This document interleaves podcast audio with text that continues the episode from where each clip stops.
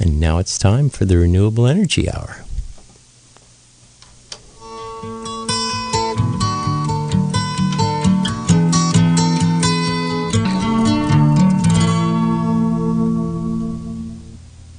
Good evening, Indonesia. Welcome to the Renewable Energy Hour. I'm Doug Livingston, and with me, as is usually the case, my co host, Alex Aragon.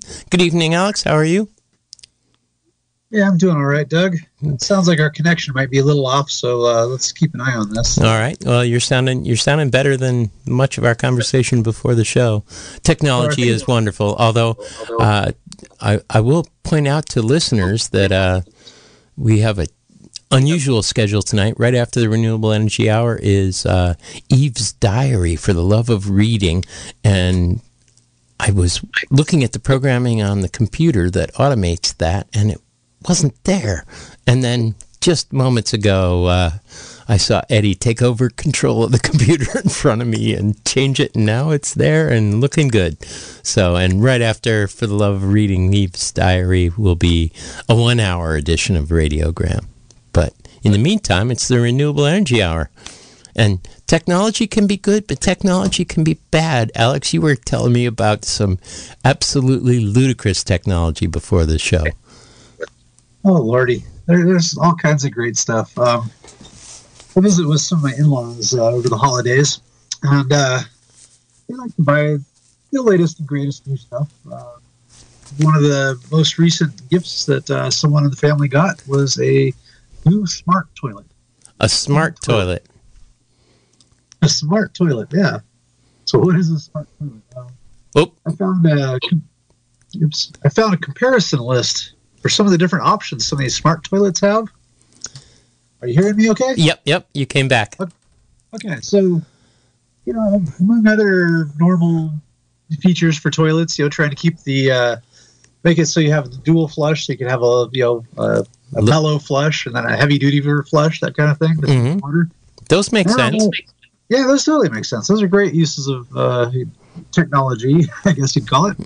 But uh, there's some other options you might not realize that you could get for different toilets. They can come with a nightlight. A nightlight? A, a nightlight, yeah.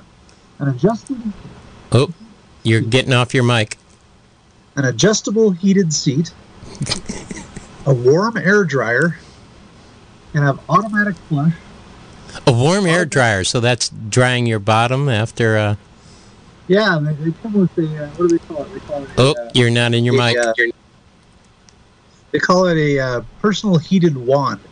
It sounds like a bidet kind of feature, but it's got a heater built into it, the toilet. Sounds like a sex toy. oh dear, no, that's the that's the next generation. so it has automatic flush, automatic open close. Uh, so, so the lid lifts for you with a motor. Yeah, yeah, and uh, there's a separate one for the seat. So, yes, you can have the lid lift. You can also have the seat lifted so for those who stand. Mm-hmm. Yep. They have automatic deodorization. Uh, they have personalized presets. Some of these can uh, have presets ready for six different people. Uh, it also has a. and how's that triggered? You got a control on the top you you hit, or just it recognizes you by your smartphone, it's Bluetooth or something.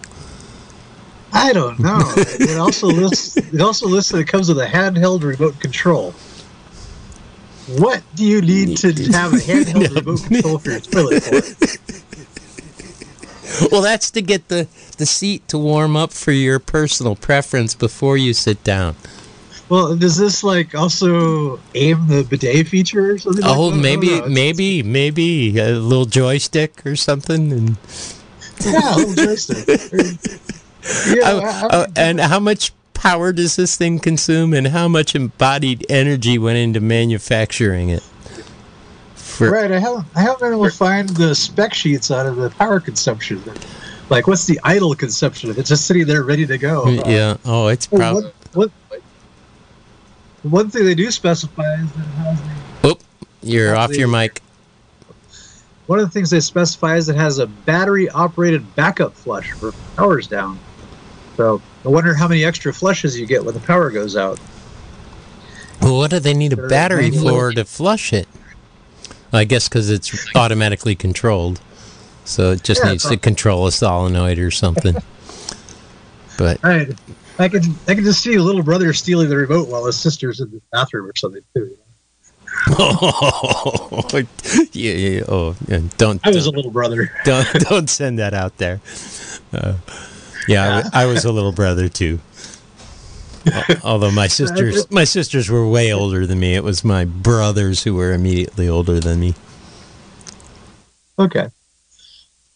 Oh yeah, it's also got uh, UV sanitation of the special wand, uh, electrolyzed water rinsing of the wand, adjustable water pressure, adjustable water temperature, oscillating. You're getting front off. wash, You're getting off your mic wash, again. Front wash and rear wash. oscillating pulsing sprays. So, all those features just to use the toilet. Uh, these things, by the way, are in the uh, like uh, three thousand to six thousand dollar range. And I wonder what the embodied energy to make the damn thing was. That, Right. that's probably more than its lifetime energy consumption, even though that's obscene for what a toilet should consume, which is nothing. Right. Well, this is uh, these are things that you can find on, excuse me, you can find on lists of smart gadgets. Uh, some of the other smart gadgets are things like the uh, the Nest thermostat, which is actually an energy saving device. You know, that's that's the device that can uh, keep track of traffic in and uh, out of the house at different times. And it'll uh, figure out what your rhythms are. It'll preheat your home, uh, you know, depending upon the day of the week. Uh, so you know, it can know, oh, this family usually gets up around 7 a.m. or something like that. It can like preheat the house a little bit, uh, but it winds up being a little bit smarter and a little bit more energy saving than you know manually operated thermostats. So you know, something like the Nest is really handy that way. But this toilet, I mean, how, how much electricity do you need to use to use the bathroom? It just, just baffles me. Pretty absurd. Uh, yeah, there's also things like the uh, the Samsung app fridge, the smart refrigerator. it's, uh, excuse me. So it has apps that let you keep grocery lists, search recipes, upload photos to your refrigerator. You can check the weather on your refrigerator, control the machine's temperature. Oh boy, you can actually uh, do normal stuff too. You can read news updates. You can listen to Pandora or check Twitter. It's like an iPad that holds all your food, is what the ads say. so, uh, you know, don't most people have cell phones that do all that kind of stuff? Uh, you gotta stand in front of the refrigerator now and watch it screen. well, it's it's it's right there, and you don't have to hold your phone. So while you're staring at off into space waiting for the coffee to brew, and you're Keurig uh, coffee thing that uses like 600 watts constantly. I, I definitely see the comfort in some of these things, but the power usage that they are going to have just all these, all these extra little bells and whistles. Go go in the wrong direction. We need to be conserving. Yeah, how many different devices do you need to be able to look up the weather and check your? Well, I, I used to joke about having five clocks in the kitchen, which was typical. You know, there was one on the stove, one on the microwave, one on the wall. You know, All right. I, how many ways do you need to know what time it is in your kitchen? Hell, one on the coffee maker, one on the. Yeah.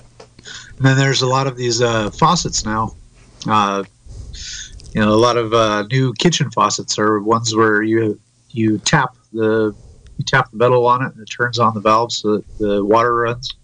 Uh, most cases, you actually like set your valve for the desired temperature, and then anytime you come and touch the faucet, it automatically turns on. So that's another device using electricity. Uh, just so you can touch, so you can touch the side of the device rather than the handle, I guess. Uh, pretty absurd. I, I think for some people it's just the cool factor and they're oblivious to what the ecological implications are. oops, I lost a lot of what you said there. Oh, I was I was just thinking people were are think of the cool factor and are oblivious to the ecological implications. yeah, yeah, it's uh, it's uh, steps back and forward at the same time. I guess it just depends on what you uh, what you're looking for in life, you know, or how much money you need to get rid of. oh man, don't get me started. This is the wrong show for that conversation. The wrong show. The wrong show. So how how have uh, the supply chain problems been in your in your neck of the woods? I've seen uh, solar panel prices going up in the past month, um, and accessibility going down. You were talking about batteries as being a big uh, lead acid batteries in particular being a big supply chain problem. Yeah, Has that eased up any? Yeah. No, it hasn't. I've I've been uh, I've been waiting for some batteries for a client. Uh, it's it's, uh, it's been nine weeks now, and they're originally expected to be in in one week. Oh my! Uh, for some L16 batteries. Uh, I talked to a couple of distributors about uh, about the batteries, they are. Uh, yeah, a lot of times when you're dealing with wholesale pricing, you, you, can get special pricing on things and good deals. But right now, it seems like the there are certain batteries that you can get, but they're substantially more expensive than others. It, it, might be just that that's how it's gone because people are buying up the less expensive ones, and the other ones left are the more expensive ones. Or, or they just know that they're the only ones and can raise the price. Right. That's that's what I'm thinking it is. Supply and demand. And it's curious yeah, that it's so focused on the L16s, whereas other, you know, golf cart batteries aren't in short supply that I can see, and uh, yeah, well, they're they're probably they probably move a lot more of those than they do of the L16s. Yeah, yeah. And it may be that there's only one factory making all the L16s in the world, and they just slap different brand names on them. How true is that? is that really? I, I don't think imagine, I don't think that's true, but I don't think that's true. It's it's true for you know like kitchen appliances. There are like only two manufacturers in the world, despite there being 27 brands. Yeah. I, I found out a few years ago that uh, guitar strings are that way too. If you you go buy different brands of guitar strings, they're almost certainly all produced in the same factory, uh, just packaged differently. Uh, you know, they'll use different strings, different mixes, but everything comes from the same place. I wonder how true that is of of batteries. yeah, well, yeah, there's lots lots of different places they manufacture solar panels. So. There are, but uh, they they've been been harder to come by, and you know, I I've been trying to find a 12 volt, 100 to 125 watt module for a while, and looks like I'm going to have to ship it in from somewhere. Probably about two dollars a watt. Uh, yep, yep, and then double that for shipping. Holy cow! And that that's to replace wow, that's, that's to replace a broken one where it's got to you know kind of match the existing panels that are there and fit on the rack, etc. Yeah, I've, I've seen quite a few. Uh, well, you know, I'm always driving around out in the woods, and I see a lot of uh, mismatched. mismatched replacements going in. Well, on the old on, on, the old 12 volt systems, you can mismatch. Can. Yeah. But when you're wiring in series, things things need to be similar amperages. Yeah. I had a client uh, call and ask me about mismatching batteries. He's got a, uh, he's able to get three L16s from one place and five from another. He said, "Hey, can I do this?" I had him read me the specs, and uh, three of them were going to be 420 amp hour batteries, and the other ones were going to be 375 amp hour batteries. He said, "Ah, that's I'm not saying it won't work, but it's certainly not going to be uh, yeah, you're very very long lasting that way. Well, it, or at the very least, the whole bank is going to be 375. Right. It'll probably take a little bit of life out of it uh, prematurely. Well, and hopefully it was a 48 volt system where it was a single string, because if it was two strings on a 24, that would huh. be problematic. You know, yeah, you know, I didn't ask. I should, probably should have thought about that. Uh, well, right, uh, since we had this snow in these last uh, couple uh, storms, my phone was ringing off the hook. I got uh, three calls on, uh, on New Year's Day. First one at 7 a.m. Yeah, I got I got a call from Mexico on New Year's Day. Oh, what fun! Desperate. Yeah, someone had. Uh, it's an off-grid resort. He said, uh, "Oh, there's nobody's open and Outback's closed, and so I can't get any technical help. This is what's going on." Unfortunately, I was able to, by text and email, uh, get him to track down the problem, and the inverter was not fried as he suspected.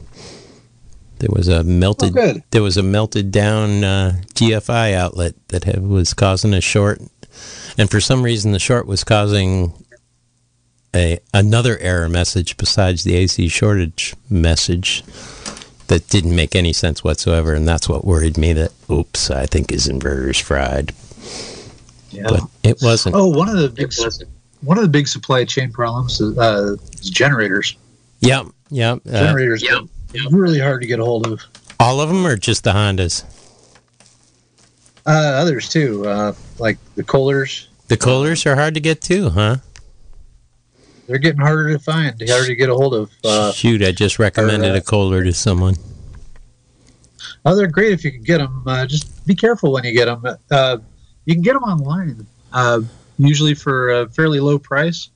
But the problem with that is that uh, you wind up without be able to get somebody to come out and service it for you.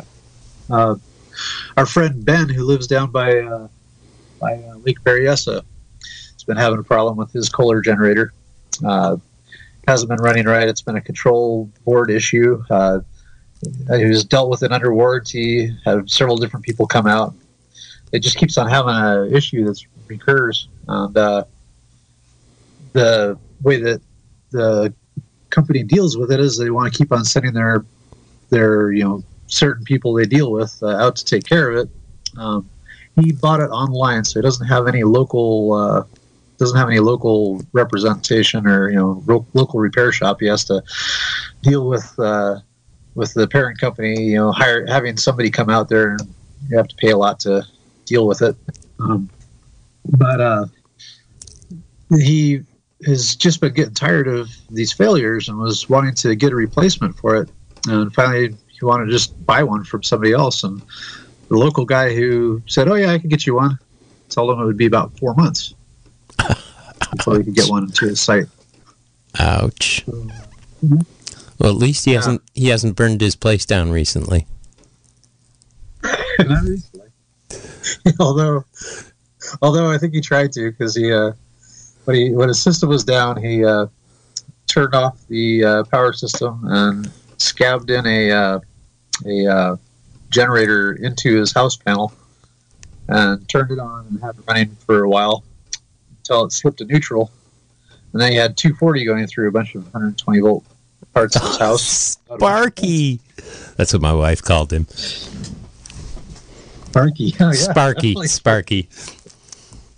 Uh, I, yeah, I, be careful. Don't uh, don't uh, hodgepodge and do what we call suicide plugs, backfeed generators into panels they don't belong in. Uh, you're going to hook up a generator to a house, especially if it's uh, grid tied, you got to have a proper transfer switch in there. Transfer switch makes it so that only one source at a time can feed the, the system, and it does it safely. Uh, having it so that oh yeah, I'm going to take a cord here cut the end off, and then wire the you know put the wires into a breaker and turn that on. Oh, yeah, you might get away with it a few times. So, so yeah, if, you don't. If generator power meets up with utility power, your generator will lose. Yeah, and uh, if you happen to accidentally backfeed into your uh, inverter system, something's going to lose. Yeah, no, the inverter uh, the inverter will lose if generator power meets inverter power on the output side back when I was living in my back to the Lander house uh, the old 12 volt system that we upgraded while we were living there. Mm-hmm. There was a while when uh, we had a one AC circuit throughout the house that ran directly off the generator. So if you wanted AC power in the house, you had to turn on the generator.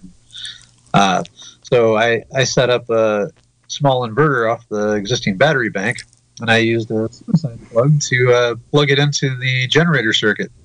Um, well, you know, you, so we go and unplug the generator, and then we would uh, plug the inverter into backfeed the house. And hey, I'm an electrician. I, can, I know what I'm doing. I can do this every single time. Well, uh, one night, my wife and I were watching a movie and realized the batteries were getting a little low. So I told her, I said, "Why don't you go turn off the inverter and unplug it? And I'll wait a minute and I'll go turn on the generator and plug it in." So she went into the power room and uh, she saw the cat when she was in there, and she took a minute to pet the cat, and uh, a minute was a little too long so I plugged in and turned on the generator, and the uh, the inverter lost. So the, yep, the inverter lost. Well, I'm surprised you weren't sharing the same plug. yeah, it was, it was, it was bad news. I've, I've done that before, where so, where you could unplug from the generator and plug into an inverter, but there was only one plug. Yeah, they're right. They're right next to each other. Well, this was one in the power room and one outside. Ah, so. okay. Okay. Uh, just because you can doesn't mean you should. So please do it safely. So we're talking about mm, supply chain issues, trials and tribulations of stupid moves off the grid and on the grid. Um, stupid, wasteful new appliances that do ridiculously unnecessary things and consume power all the time. Any of those topics that are tickling you to join the conversation, we'd like to open up the lines for the rest of the show. Uh, if you've got something along these lines or anything along the renewable energy topic related, uh, give us a call here at 895 2448 and stimulate our countywide conversation. Um, I wouldn't mind hearing some uh, some justifications for the power use of some of these uh, smart appliances. Well, there are some. The. There are some. Yeah, the, the automated automated home thermostat controls and things like that seem to make sense to me. Um, uh, and ones that interface with the utility that could say switch from natural gas water heating to electric water heating, depending on you know solar's overflowing the grid right now or there's power shortage right now. But we're start, starting to get calls. Let me hit the right buttons and take some calls. Hello, caller. You're on the Renewable Energy Hour. Well, thank you for taking my call. Uh, I, I guarantee that I'm going to have a battery-free toilet for the rest of my life. wood fired. Wood fired. Wood fired uh, toilet. Yeah, honey. Where are the double A's? um, well, that's yeah, that's another topic. Anyway, I'm going to keep that very short. And actually, another very nice battery-free reading device that I use are uh, magazines and newspapers and printed material. Books. Yeah, books. Yeah, actually, I bought a. I, I was given a 1952 uh, book, uh, Rachel Carson too. So, and it it, it uh, survived all these years without batteries. It's amazing. Amazing. We we found we found correspondence between my maternal grandmother and Rachel Carson in their attic when we cleaned it out. Oh. Oh wow! What a great story. Yeah. I, am gonna I'm gonna dream on that one. I'm gonna hang up. Thanks, guys. All right, thanks, David. Eight nine five two four four eight. If you got something in the renewable energy hour world you want to bring to the air. Um, yeah, we also found uh, correspondence between her husband, my my maternal grandfather, and uh, God, what's his name? The vitamin C guy and physicist, and I'm completely sixty year old mind blanking. But uh, how how old is your mind? My my sixty. Well, it's officially almost sixty. Less than a half a year of being sixty. Oh, hey, by the way, I got a call from uh, my friend the other day who has those uh, iron Edison batteries, the uh, the uh, nickel iron uh-huh. batteries. He's had quite some time. This is the guy in Willits. Yeah, he's a uh, with the with the nightmare of the changing the solution ten years out. Yeah, I just heard from him, and he's uh, in the market for some lithium batteries because he's got to change the solution again or something, or they're just not holding uh, well, up. He's between changes right now, so I have a feeling that either he's grown up out of his system, or just decided that the lack of efficiency of it just isn't worth it anymore. Or I'm gonna gonna have to do some follow up. Yeah, I'd be curious. It sure is attractive to have that hundred year battery, quote unquote. Uh, you know, as, as it's touted, but alas, uh, all the labor you had to put into it, you know, it's about the same as buying a new set of you know eight L16 batteries every uh, every eight to ten years. Mm-hmm. Well, I'm Plus still I'm, I'm, still seeing those numbers for uh, for lithium ion versus lead acid. It's still coming out pretty comparable. Although the prices have been coming down, and I'm getting more confident on uh, manufacturers' claims, although they're not as forgiving as they want to market them to be. What do you mean? Oh, just, you know, the requirements on what equipment they'll work with, you know, clearly is indicative oh, yeah. that they're that they're nervous about, you know, going outside of certain ranges. Yeah. There's a lot of uh, the lithium battery uh, market right now that is designed to really integrate with the inverters. Mm-hmm. So they wind up having uh, all these different, uh, you know, networking issues and you know trying to speak to each other and having to have the most recent firmware upgrades. Uh, I, I, there was that you know a few years ago, and you could uh, install a system and finish the physical installation and turn everything on and spend you know an hour or two at the most programming everything and be good to go. Uh, well, now, in some cases, uh, once you finish the physical installation, that's where the tough part begins. Uh, that's where the time-consuming part begins. In terms of downloading updates and firmware and yeah, and hooking up networks, each other. Oh, we lost you. Uh, oops. You're back. back. You're back. Okay. Yeah, you're breaking up a little bit on me here too. So. Ah, the Skype. The internet is loaded. Well, shoot, I was here all by myself last show when when you were under the weather and the phone lines were full the entire time. I did a whole call-in show and now only David has come to our rescue to to bring up renewable energy issues. I'm hoping there are more people out there with a renewable energy issue topic they want to want to have on the air or give us a question or one of the topics we were talking about earlier that you might be primed to give us a call at 895 2448 and join the show. Otherwise, you'll have to hear Alex and I ramble on about automated toilets with remote controls. Well, we could also talk about the NEM3 a little bit. Yeah, um, actually, I'm hoping there's somebody out there, you know, Bruce or John or Chris or somebody who's got some updates on what the status of the NEMS 3 rules are, because I gather the CPUC has officially recommended adopting what the utility lobbies were were asking for. Let's see if this caller has something on that or something else. Hello, caller. You're live on the air.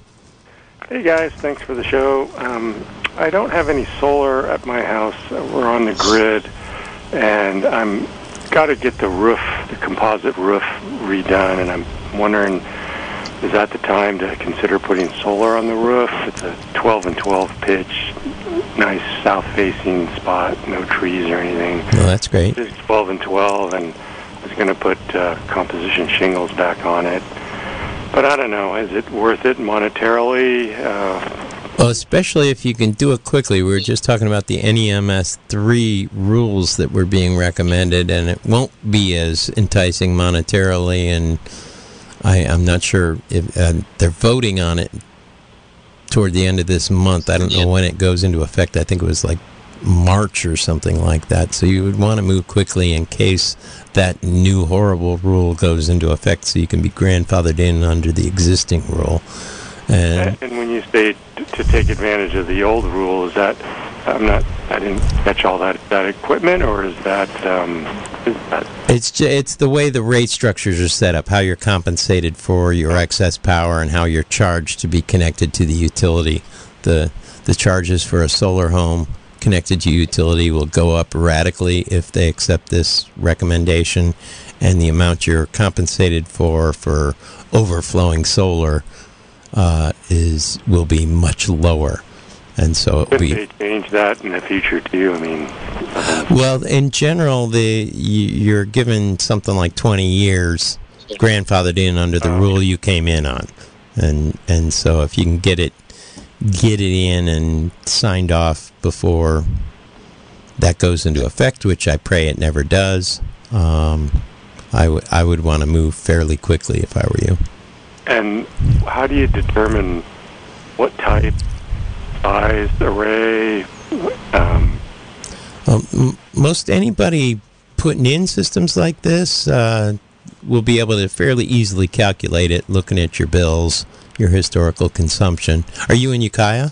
no, I'm over on the coast. Okay, so you'd be on PG&E or Yeah, combination PG&E, Sonoma Clean Power. yeah.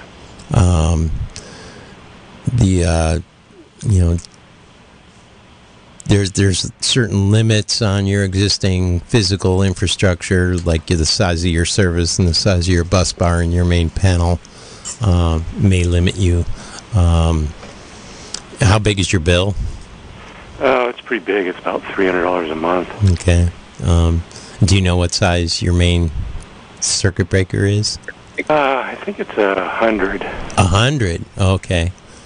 Um, so you probably have a 125 amp bus bar, and I think you're limited to something like Actually, I think it's two hundred. 200. All right. So you building that I put it on. you may be limited to a 7600 watt inverter if it's an older 200.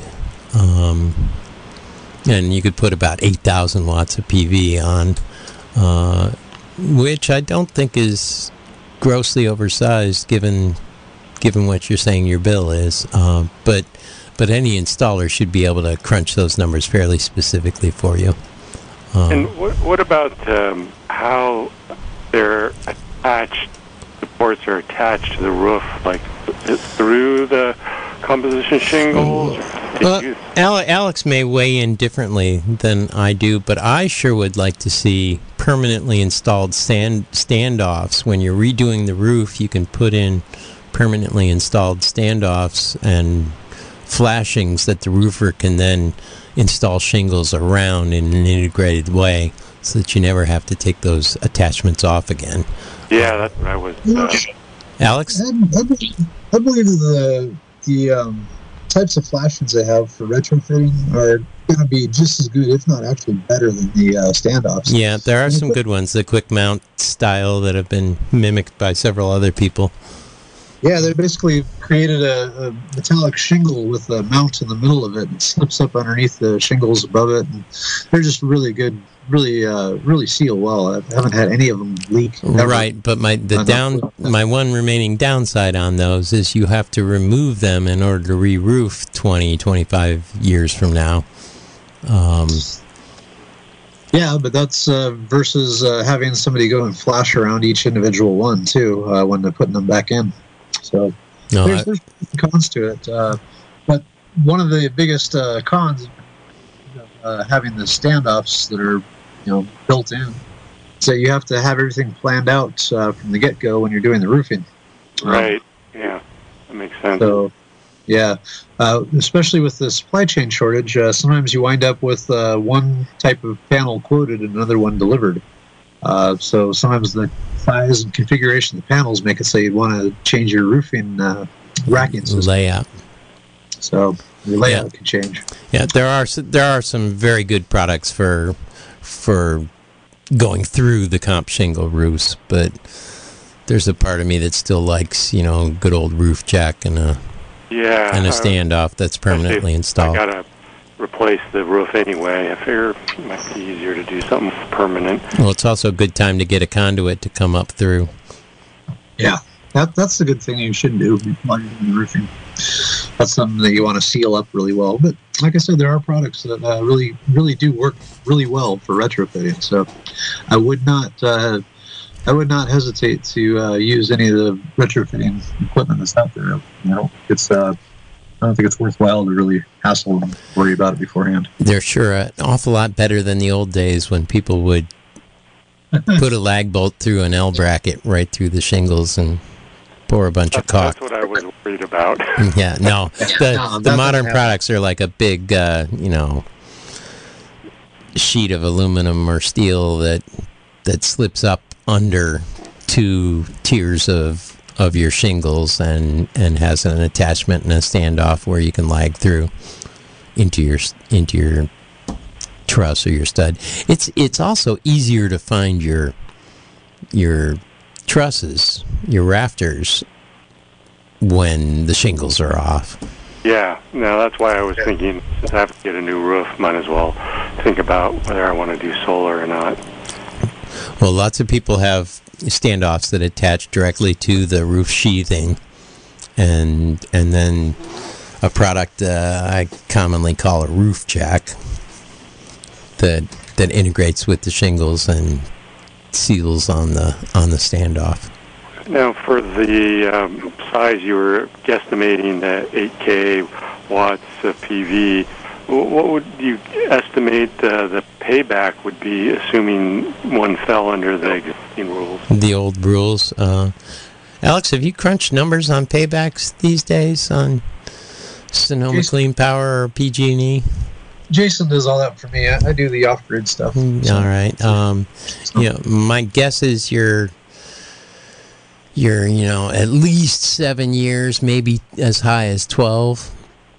And what do you think the longevity of that equipment would normally be? Oh, the panels could last fifty years. The the inverter, uh, you know, probably at least fifteen.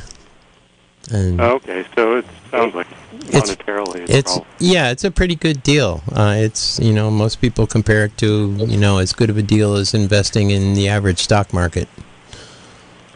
Yeah. All right. Well, hey, thanks again, you guys. I really appreciate the show. Hey, you're very Real welcome. quick, real quick before you go, Uh-huh. you wanna, if you want to take a look at the types of flashings I'm, I'm talking about, if you uh, do a Google search of uh, IronRidge, that's the company IronRidge, one last one word, then uh, FlashVue as one word, F L A S H V U E. If you search that, it'll, you'll pop up uh, some uh, pictures of the types of flashings. Mhm. Okay. There's great. ano- another company called Quick Mount that really was the first one to come up with something like that. All right. I've been kind of copying them, but they're very Great. All right. Thanks again, guys. Sure enough, take care. Bye bye. 895 2448 if you want to join the conversation. Questions, comments in the renewable energy world. Otherwise, we're going to keep talking about uh, smart toilets. In fact, Alex, I, th- I think that's how I uh, I got all uh, the phone lines full when I had to do the show solo before Christmas. Was I kept threatening that I was going to play Christmas music, and somebody says no Christmas music. Hello, caller, you're live on the air. Hey, thanks. My name is Otto. So I have a really basic question. I uh, live in Ukiah. I have a house on the west side, um, and uh, I would like to be go completely, uh, you know, uh, solar uh, independence. You mean, I you mean disconnect from Ukiah Power? Well, basically, I would like to have enough solar panels so that I don't have to um, ever have another electric bill. And part of that is, um, uh, well, I'll just tell you, I have a relatively small house. It's basically one bedroom, one bath. Uh, the refrigerator and the electric dryer are the two, you know, biggest electrical, uh, you know, poles I have. I remember when I first bought this house about 10 years ago, a couple years um, afterwards, I had an estimate and um, for for you know getting solar panels, and they basically told me, well, you have a total eastern, uh, sorry, western ex- exposure, and in the summertime you'd be selling you know electricity back to the grid. In the wintertime you would you, you need to you know use a little bit more, and it was about fifteen thousand dollars for what they kind of estimated, but it would only get me seventy five per percent, and um, I by myself, I don't, you know, just a one one person, and psychologically, I was like, wow. But if I spend fifteen thousand dollars, um, even if it took me, you know, 15, 10 to fifteen years to recoup that money, I like the idea though of being able to say, you know what, I'm completely independent of electricity, uh, of having to, you know, pay an electric bill. Um, simple question. Can you recommend? I get these things on Facebook and social media all, all the time. Can you recommend a good company or somebody that I could basically call up and say, "Hey, that was you know eight nine years ago." Um, can you give me a good estimate on a house or good resources? Because I just don't have the time to be able to go down the rabbit hole of you know um, what it would cost, basically, you know, for a good evaluation. I get these things all the time on social media, as I say, on Facebook. Uh, these different companies, and every time I go down there, it just seems like it's a um, more difficult, and they're trying to sell me kind of different kinds of things. And I don't know. They want to sell you battery backup and Sure. And, and I live in the west in U- city of Ukiah, and I have no problem. I don't need to be energy. You know, I don't need to have battery backup. I just want it to be off the grid. And you know what? I'm willing to pay a little bit of a premium, even if, for example. Uh, it you know it would be 15 years for it to really recoup the amount of. I'm willing to pay a little bit of. Ukiah has some very progressive rules on, on allowing you to intertie. One downside in Ukiah is that their electric rate is significantly lower than PG&E. So, so some of the payback issue is reduced because of that. Um, but it also is is a site that I think could could island itself if they got enough solar in and and operate during a power safety shutdown. But uh, Yeah. if they had enough people like you, um, anyhow, uh, Alex, you have any recommendations? I think the closest licensed contractor I'm thinking to him would be Radiant uh, Solar in, in Redwood Radiant Valley. Yeah. Um, Uh, yeah, I heard a couple of uh, conflicting terms you used there. You were talking about being off grid. Oh, get back to your microphone, though. about- Uh, You were saying that you're on the Oh, you got really bad. Oops. Yeah, you said off the grid, but he also said no battery backup. Yeah, no, he doesn't mean off the grid. He just means Yeah. no longer, no longer uh, having to pay an electric having bill. an electric bill. And and I think that would increase the value of the house basically by saying, look, I understand, you know, panels are good for a certain amount of time, but basically you will never have an electric bill uh, if if I sell this house sometime and I'm like, hey, I pay paid a premium uh, for it, but I would increase the value of the house because I like the idea of basically saying, look, unless you build three more bedrooms and start sucking up immense amounts of uh, electricity, you just will never have an electric bill at this house. A smart toilet in every room. Yeah, yeah, right, exactly. Um, well, it does definitely raise the value of the of the property. There was a white study Sure. f- from realtors that said, Sure. you know, it was what ten years ago or something, uh, maybe more, uh, that said for for every dollar of utility bill less a house has, it's worth twenty dollars more on the market.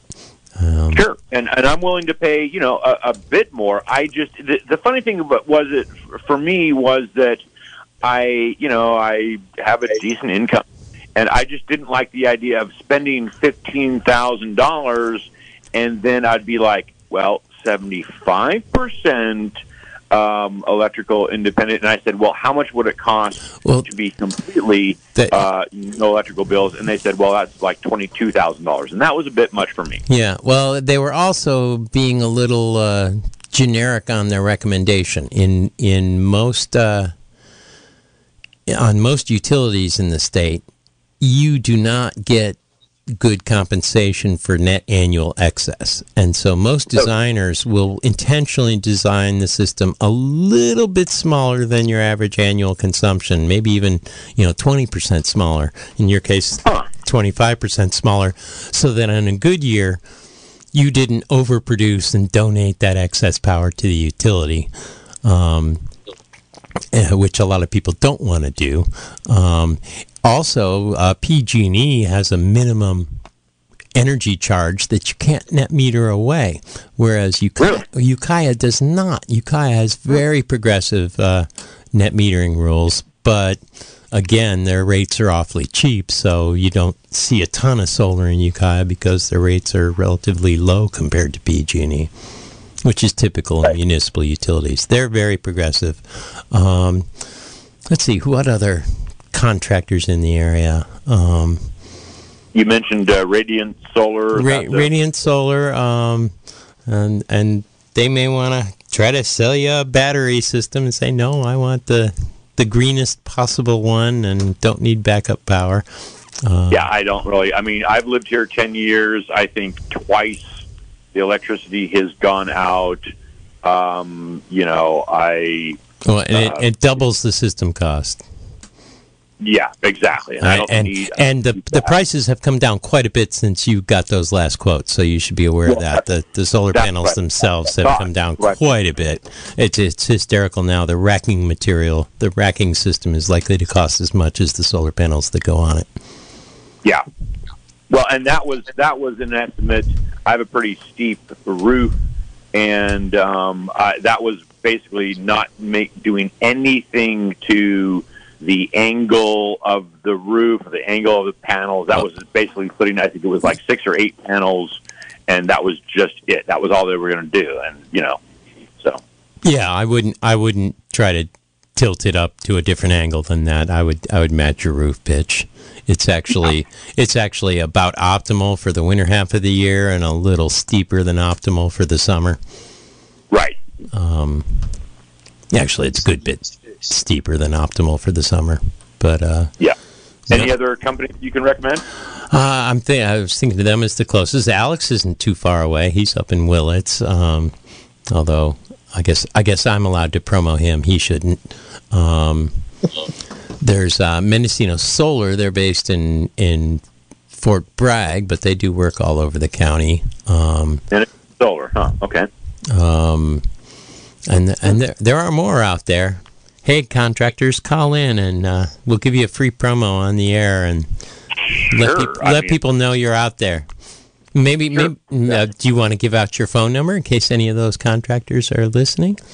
Absolutely. My name is Otto, O T T O. My number is 391 4769. 391 4769. Yes, sir. All right. Um, and uh, and uh, hopefully one of those contractors who has time right now will give you a call. Uh, that that's one of the problems. Is an awful lot of contractors are just too damn busy right now.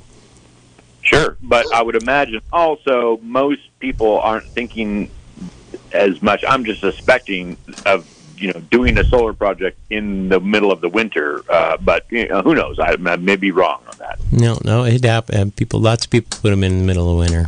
Um, Wow.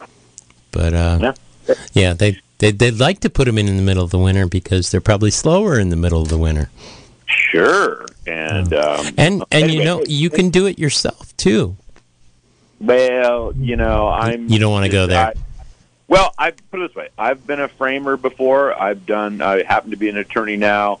Um, I don't mind paying someone to do it right. Mhm. I, I like that. I don't. I don't mind uh, if it's done right. I I don't mind, and I don't like experimenting on my own house um, so much. Um, I can do certain things, but I've got more money than time. Yeah, And yeah, understood. um, so, hey, hey, thanks a lot very much, uh, and I'll uh, check into those places. All right, good luck Thank you. and move quickly. Eight nine five two four four eight. So how about all you other contractors out there? Give me a call and uh, and I'll give you a free advertising spot on the air to say you're out there and and and would do that sort of a job, or what sort of job you would do. It's oh, there's another call. Hello, caller. You're live on the Renewable Energy Hour. Hi, uh, it's Linus Pauling. Linus Pauling, thank you. That was the vitamin C guy whose name I couldn't come up with that my grandfather had. Exactly. Correspondence Yeah, with. Nobel Nobel Prize winner, I believe. Yeah, uh, although it wasn't. What was the Nobel Prize for? It wasn't for vitamin C Med- work. It was something else. Uh, no, medicine, but I don't remember Yeah, what. yeah, yeah. Okay. Thank you very But he much. did a lot. He did. He did a lot of good science. I don't think he was quite right on the efficacy of vitamin C in preventing illness, but Yeah, I think he Yeah, he right. overreached that, but uh, yeah, but uh, but but it was uh, it is an important vitamin, but perhaps not the godsend that some people read it to be. Perhaps not. It has nothing to do with renewable energy, but there you have. No, but it does have to do with my previous brain fart. Right. Thank you. Glad to relieve you of that. I feel much better now. okay, good. Okay. bye bye. Bye bye. Some natural form of gas. Linus Pauling and Rachel Carson. Those were the two. Like, we're gonna pull back into uh, the, the smart toilets. no, we're not going there. We're taking this call. Hello, caller. You're live on the Renewable Energy Hour. Good evening, Doug. Um, I don't want to talk about smart toilets or anything frivolous like that. All right. But thank you. Many uh, many months ago, you guys had a show where you were addressing the topic of, I think you called it grid stability. Mm-hmm. Maybe maybe it was grid reliability. Grid resilience, maybe uh, all the above. Yeah. And it's still an open issue. Um, and I think it should be a continuing conversation. And um, in conjunction with that, I would also like to hear a discussion about microgrids and what might be an appropriate scale uh, for a place like Mendocino County. Um, I don't I don't know what's been done out there. If there are models that you know we could plagiarize. I, I don't know what the discussion is within the county about that, but it seems like long term uh, we've got a grid reliability problem. Yeah, well, we I we should certainly look at the smallest scale microgrids that cover, you know, hospitals and fire departments and police departments, uh, uh, water services and things like that. But but I, I just mentioned to a caller a few calls ago, or maybe it was just last caller, uh, that you know I think all of Ukiah could get set up as a microgrid fairly easily. Um, they would need a lot more solar in the works, but uh, and a lot more storage. But it's it's an expensive proposition. But uh, and and Alex has some pet projects he likes to watch that are that are microgrids. What are you about to say, Alex? Yeah. Back to your microphone. Oops. Stone Edge Farm in, in Sonoma County, or in Sonoma, Sonoma, California. Stone Edge Farm. Stone Hedge. Stone Edge. Stone Edge Farm. So I so search for them on on a search engine. Stone Edge Farm. And they've got they've got, done some they've done some fun microgrid work. A lot of prototype stuff. Getting getting equipment to talk to each other and being able to pull off the utility when the utility wasn't there and continue operating. Um, Store power and hydrogen and and the thermal mass, all kinds of different good ways. Well, I, I think we also need, you know, to underground massive amounts of our transmission lines. We need some feedback data taking devices on the on the end distribution. We need uh, we need more solar than we can use most of the time, and we need to be using the excess to make hydrogen and and fuel what would have been natural gas turbines uh, when the when the solar's not keeping up. That's the sort of resilience we were focused on was was satisfying the supply and the demand. We we weren't as focused on uh, on power outages. That's that's a different issue. But uh, the two two can meet up. So who who is the we? I mean, who who's talking about these issues in the county? Um, in the county, um,